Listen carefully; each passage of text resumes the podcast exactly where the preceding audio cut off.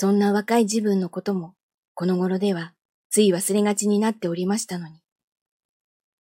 今こうして、あなたたちと話し込んでいますうち、その夜のことが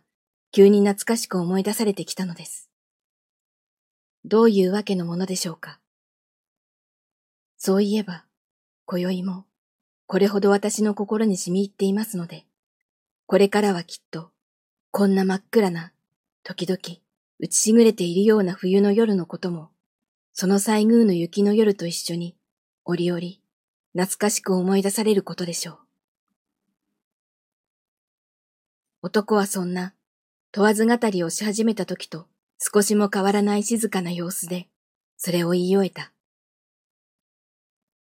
男がほどへて立ち去った後、女たちはそのまま、めいめいの物思いにふけりながら、いつまでもそこにじっと伏せていた。雨は木の葉の上に思い出したように寂しい音を立て続けていた。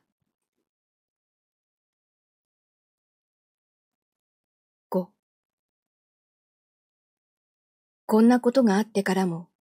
女が何かと悟りがちに、いかにも気がなさそうに、折々の出資を続けていたことには変わりはなかった。出資している間は、今までよりも一層、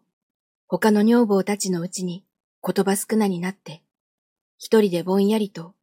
物など眺めているようなことが多かった。しかし、何かの折に、いつかの女房と一緒になりでもすると、互いに話もないのに、いつまでもその女房の傍らにいて、何か話をしていたそうにしていたり、また、相手があの、しぐれの夜のことを、それとなく話題にあげそうとでもすると、